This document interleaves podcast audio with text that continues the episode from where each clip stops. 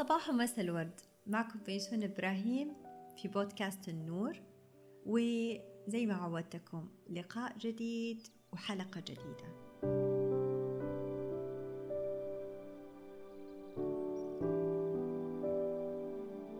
آه، من عشر سنوات تقريبا كنت في بداية مشواري آه، كمستشارة في إدارة الثروات وإعطاء الاستشارات الاستثمارية. آه وكنت جالسة في مكتبي وجالسة برتب لي برزنتيشن أو آه يعني اجتماع مع أحد العملاء.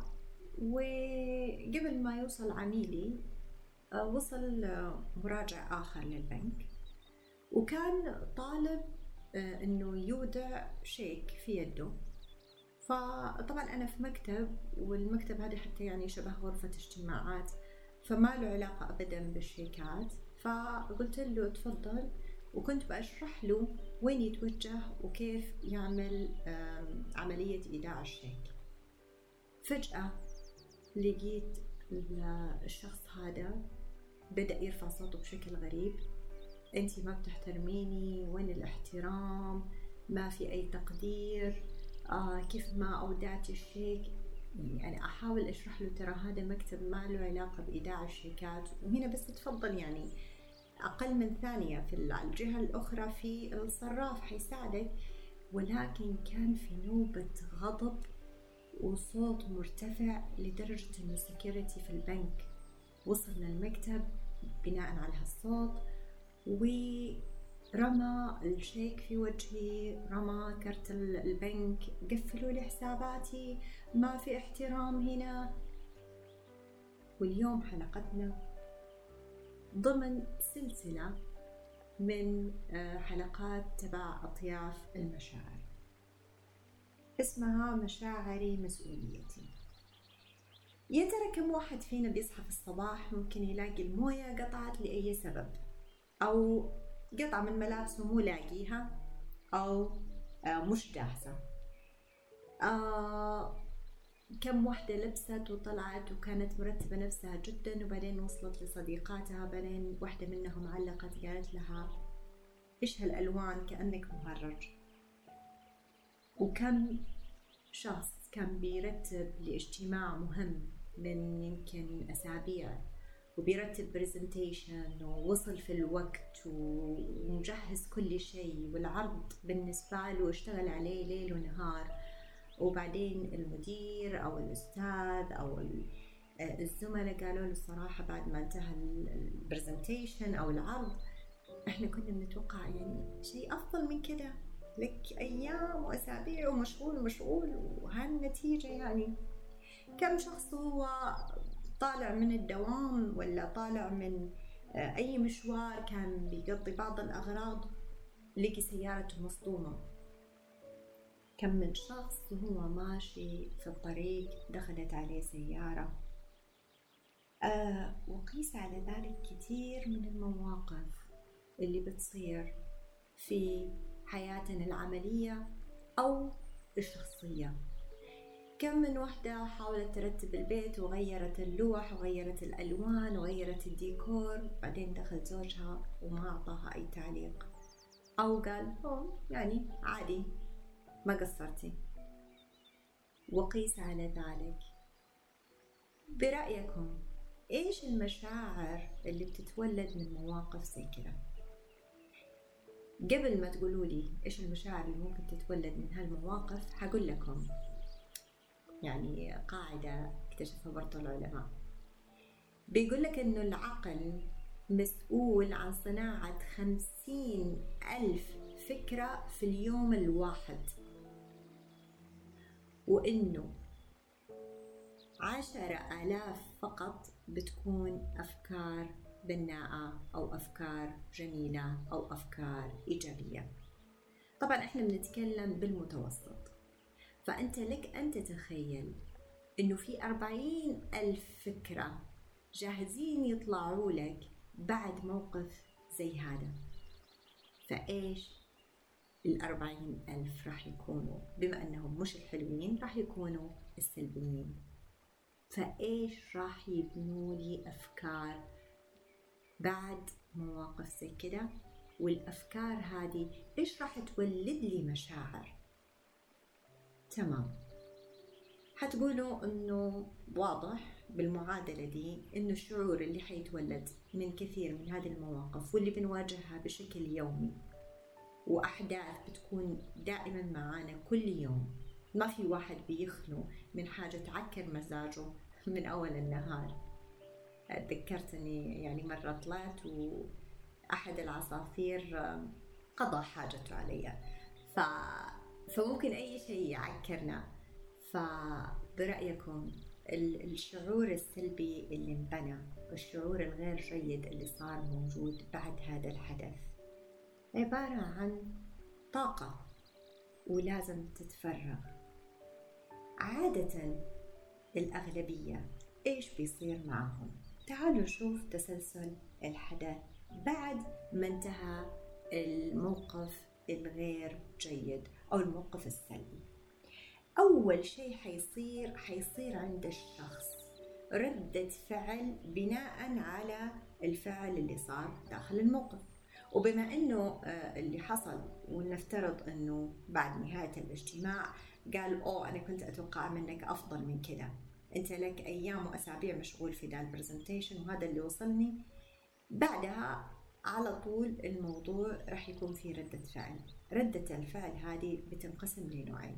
النوع الأول ردة فعل على اللي أعطاني الموقف الشخص اللي معايا داخل الموقف.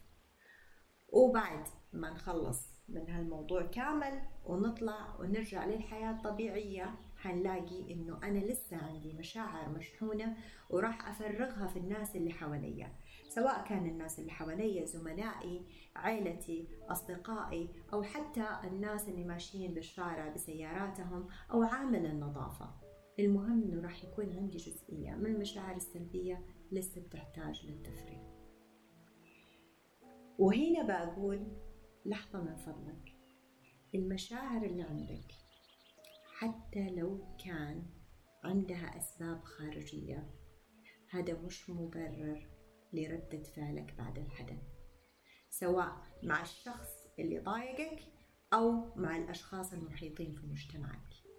لأنه مشاعري هي مسؤوليتي. مشاعر كل واحد فينا هي مسؤوليته.